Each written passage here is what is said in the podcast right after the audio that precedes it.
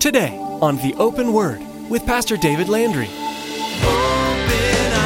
Hearts, change us from within by the open word. Give us ears to hear your truth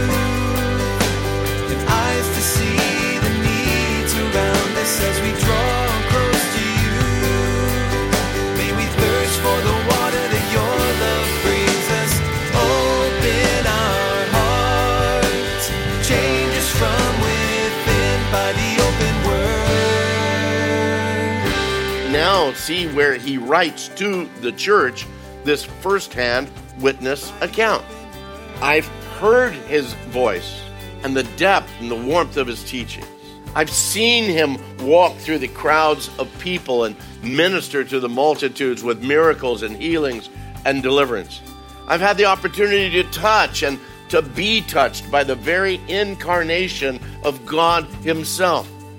I've experienced Jesus firsthand as he was openly revealed, as he was made flesh to dwell among us, even as God himself became visible for us all to see. It's hard to completely trust second or third hand information. As the information is passed around, it can be misinterpreted, twisted by emotion or details that can be forgotten altogether. Today, Pastor David teaches you that the Apostle John wrote as a first hand witness, which gives validity to his writings. John's writing carries the authority and truth to combat the false teaching coming into the church. John discourages blind, unsupported faith. Instead, he encourages our trust in an accurate, thorough description of who Jesus was. Now here's Pastor David in the book of 1 John chapter 1 as he begins his message, Do I have a witness?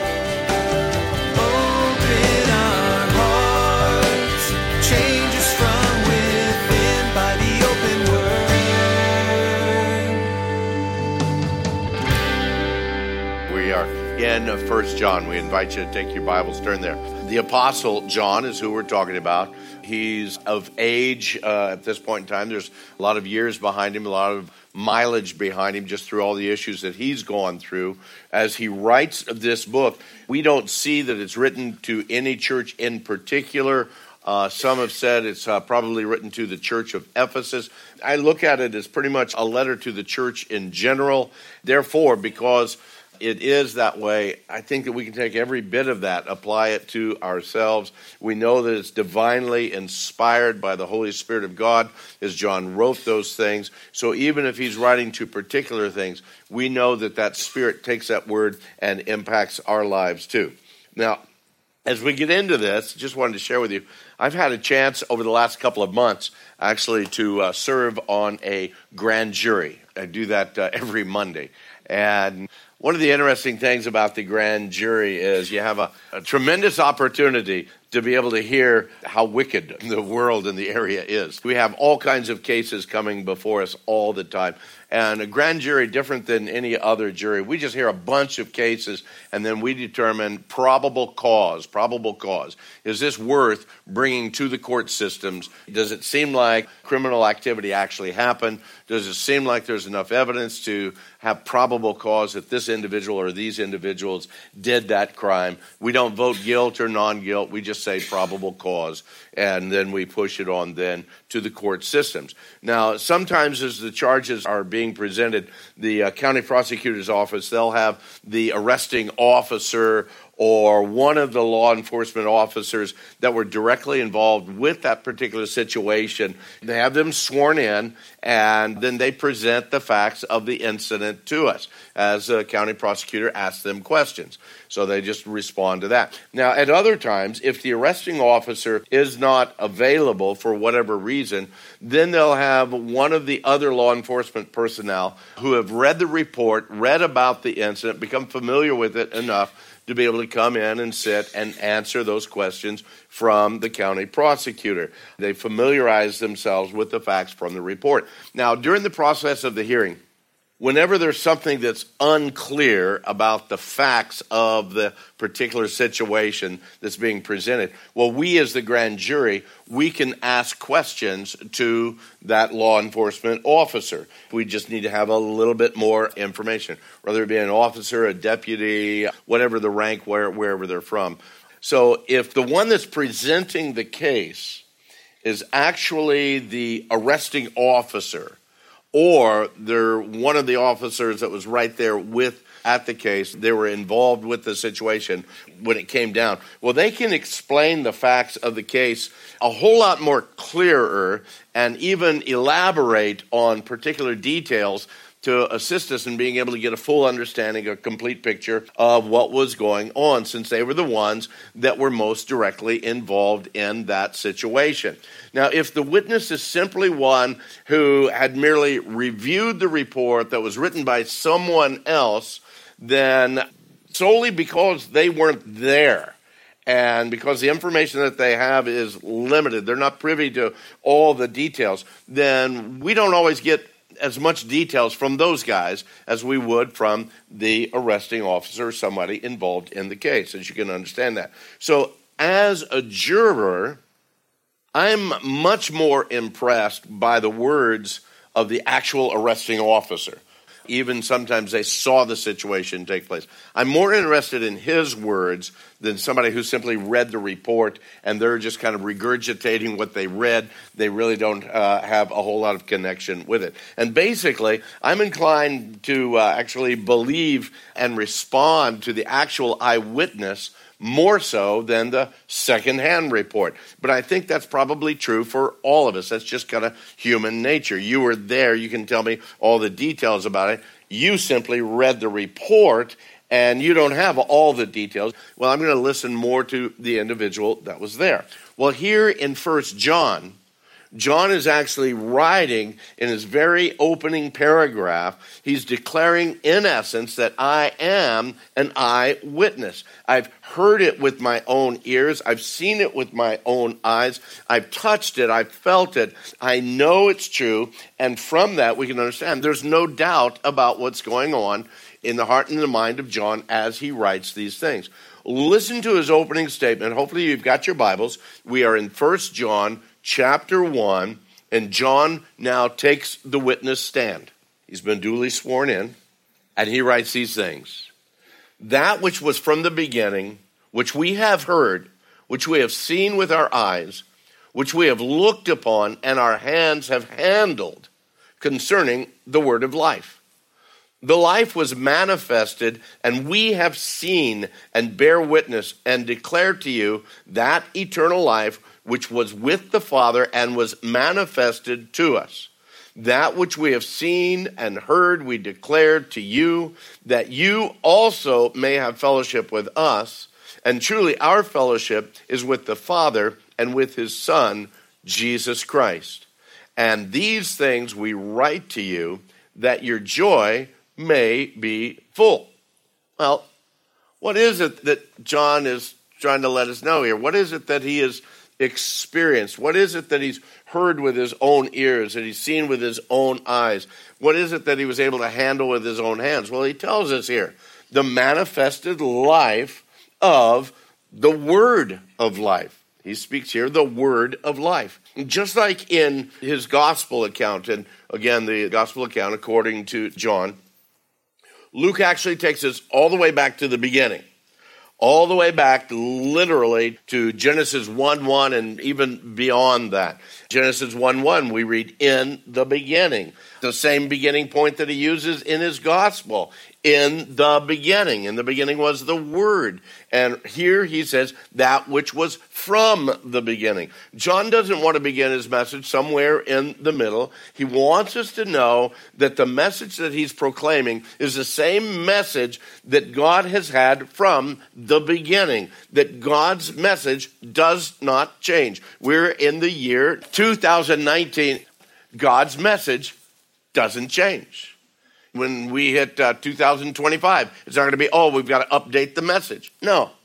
We might update how we present the message, but the message does not change. And here, John clearly informs us that which was from the beginning concerning the word of life, it was manifested. It was with the Father and was manifested to us. And to manifest, again, he uses that word a few times here. It simply means to declare openly, to reveal it, to appear, to shine, to light up, to become visible. If you're going to manifest something, you're going to show it. Manifest, a ship has a manifest, and that manifest is the list of everything that's on that ship. And so you're making clear, you're revealing what's on that ship. John wants his readers to know what was the reality, literally, of the incarnation of Jesus Christ. And that's what he's writing here. He wanted his readers to know that in and through fellowship with Christ, we'll have that fullness of joy, that joy inexpressible, joy full of glory. He says, Man, I want you to see that. I want your joy to be full. Now, John himself, he had personal experience as he had walked with Jesus for three and a half years. He was one of the early disciples that followed. Remember, it was Andrew and then Peter and then the two sons of Zebedee, James and John. So, again, one of the very early ones. John was the one with Peter and James. They had a very close, a very special time with the Savior during those years. John knew that Jesus was the incarnation of the very Logos, the Word of God.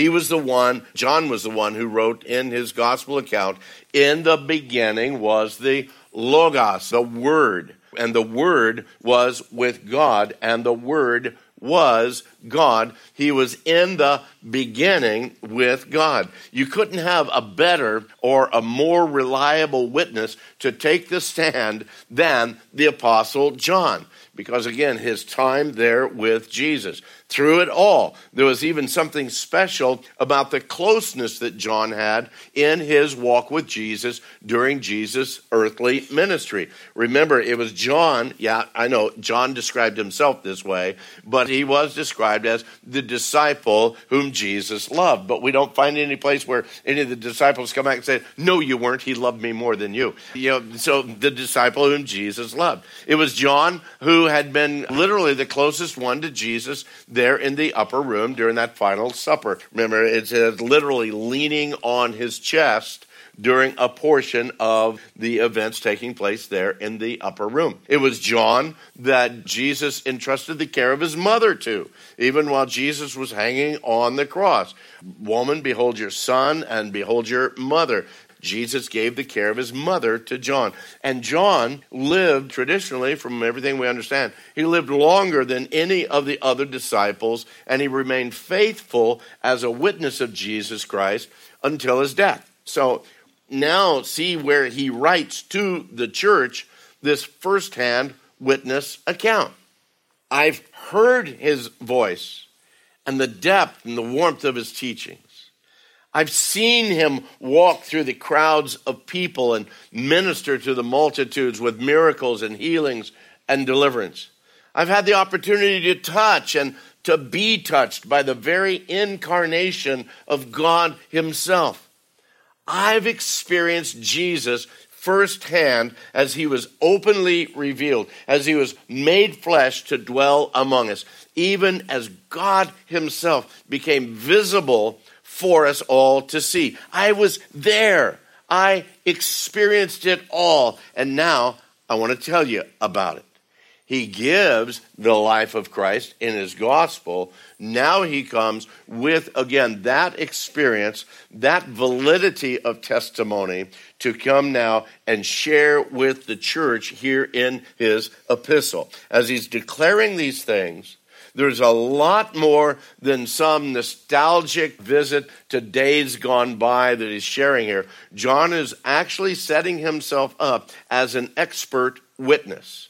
He is the authority to come against, again, those Gnostic teachings that were hitting the church. And we talked about that a lot in the introduction. These Gnostics, they came in with all these new ideas and new revelations, and yet Jesus was from the beginning. He was the very logos of life. And don't forget that word logos, translated us in the English simply as word. But it's much more than simply a, a means to translate some communication or ideas. Logos is a whole lot more than that. In the prevalent Greek mindset of that day, Logos held a much, much wider and a deeper meaning. It was the Greek mindset that introduced the idea that it was the Logos that connected humanity to the cosmos, or eventually, or thus to, uh, to deity. There was the Greeks that brought in that idea. Logos was the law, it was the principle, the order of all things in the Greek mindset. For the Greeks, the Logos even transcended the ability of humans to be able to fully grasp the scope of understanding it completely. It's beyond our understanding. It's in a, in a realm beyond us. We can pull portions of it and try to pull, but we're not going to be able to understand it completely. The Logos was reason, Logos was power. For men like Socrates, Socrates stated that the Logos is what makes philosophy even possible because it's the harmony existing between reason and reality. Those are the words of Socrates. Aristotle believed that the Logos was the source of human virtue and piety. He had no idea how close he was to real truth because Jesus, really and truly, is the source of human virtue and piety. Philo of Alexandria, he, he lived around 20 uh, BC till about AD 50. So he's right in that range of area where, where Jesus' ministry was, and on beyond that during the time of John's ministry. Well, he was a major philosopher of the day, but he was also a Hellenistic Jew. In other words, he was a Jew that was uh, influenced by, literally immersed in the Greek culture. Well, his philosophic ideas had even a closer reality to the fullness of Logos. For Philo, Logos is a mediating figure. Catch this, what he reads, because it is so amazing. Logos is a mediating figure which comes from God, forms a link between the transcendent God and the world, and represents humanity as a high priest and an advocate before God you would think he read or perhaps wrote the book of Hebrews. He goes on to say, the Logos is the sum and the focus of God's creative power, and as such, it orders and governs the visible world. This isn't a Christian that's speaking this. This is a Jewish philosopher heavily influenced by the Greek culture. So he's got a mixture of the Greek philosophy and a mixture of Judaism in that he brings the true one Almighty God, Jehovah God, into his philosophy here and blends both of them. Uh, Philo was so close. I believe when you listen to what he what he wrote, I believe that he was so close to recognizing the true incarnation of the Logos. And then when you read the words of John, particularly like in his gospel, in the beginning was the Logos, yes. But you need to understand the Logos not only was with God, but the Logos was God. And so, Philo, what you're saying here is exactly right. And it was all encompassed in the incarnation of Jesus Christ. Well, John writes here in his epistle, he's declaring that the Logos of life was made manifest among us, and this is who we declare to you. Verse 2, he says, The life was manifested, it was made known, it was revealed to us. And we have seen, we bear witness, we declare to you that eternal life which was with the Father and was manifested, revealed to us. He isn't asking his audience to believe on some, you know, blind faith. Oh, you just need to believe this. You need, just need to, you know, take that step in the darkness and believe this. No, he wants them to believe because, again, there is actual, undeniable witnesses to the truth of what's going on and how it happened. in a courtroom situation. The witnesses asked several times about the incident particularly the defense. You have a witness against the accused. The defensive attorney would come up and he's going to ask him about his story multiple times, over and over, trying to catch them in some variation of their story, which could mean that they're one of two things. They're either lying or they've made this thing up. Here, John sits in the witness chair and he repeats his connection with the Logos over and over in just these few short verses. Truly, his connection is experiential, not simply theoretical. He's actually lived it. John was at the scene, he experienced it firsthand. He wasn't just reading someone else's report. Scan a portion of the first three verses with me again. Look what he says, beginning of verse 1. That which was from the beginning, we have heard, we have seen with our eyes, we have looked upon, our hands have handled concerning the word of life. Verse 2 We have seen, we bear witness, we declare to you, it was manifested, it was revealed to us. Verse 3 We have seen, we've heard, and truly, our fellowship is with the Father and with His Son, Jesus Christ. Again, bam, bam, bam. He's driving it home. Yes, I was there. I experienced it. I can again testify of the reality and the truth of it. All too often today, and this is this is a, literally a slam against Christianity today. But all too often today, Christians, in our witness to a lost world, we're not witnessing, again, what Jesus has done in our lives. All too often, we don't offer firsthand evidence.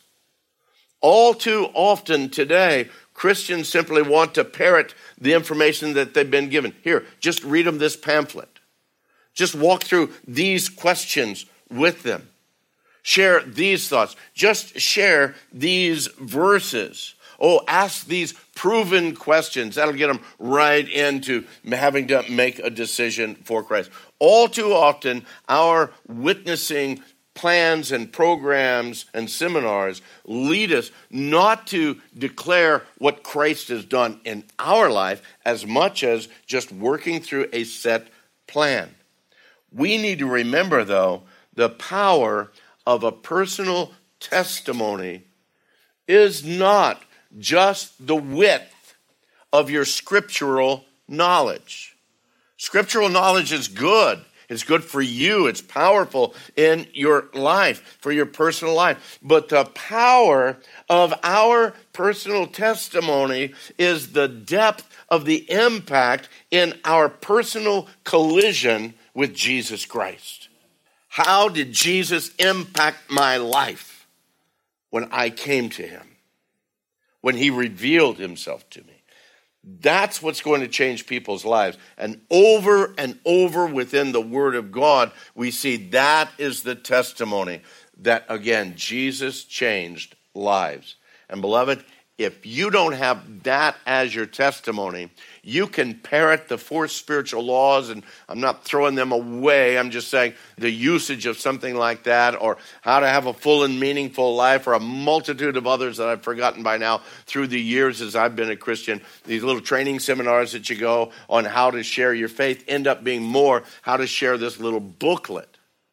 But, beloved, in essence, what you're doing there, you're reading someone else's report. And the testimony of that isn't nearly as powerful as the testimony of what you have experienced yourself in your walk in Christ. Open our hearts, change us from within by the open word. Thanks for joining Pastor David today to study the letters of the Apostle John here on the Open Word. Though our program will come to an end today, your time in God's Word can continue uninterrupted. In fact, we encourage you to study today's passage on your own and ask the Holy Spirit to speak through what you read. If you'd like to hear more teachings from Pastor David, you can find them at theopenword.com. We'd love to meet you too. If you're in the Casa Grande area, please join us Saturday, Sunday, or Wednesday for our weekly gatherings at Calvary Chapel Casa Grande. You'll find service times and directions by clicking the church link at theopenword.com. Before our time is up with you today, we'd like to turn it back over to Pastor David for a quick request for you, our listener. Thanks, Chris. You know, as this ministry continues to grow and reach further into the community with the message of the gospel, I know the enemy wants to stop it. I also know that prayer is a big part of holding him back. Would you take time to pray for us every time you tune in to the open word? Pray too for our listeners, your fellow brothers and sisters in Christ, and those who may have yet to place their faith in Jesus. This last category especially need prayer. It could be that the next message you hear may be the first time they're learning about the hope that's only found in Jesus. Please pray that their hearts will be open and that they'd make a decision to follow Jesus forever. Thank you for praying and thank you for being a listener to the open word.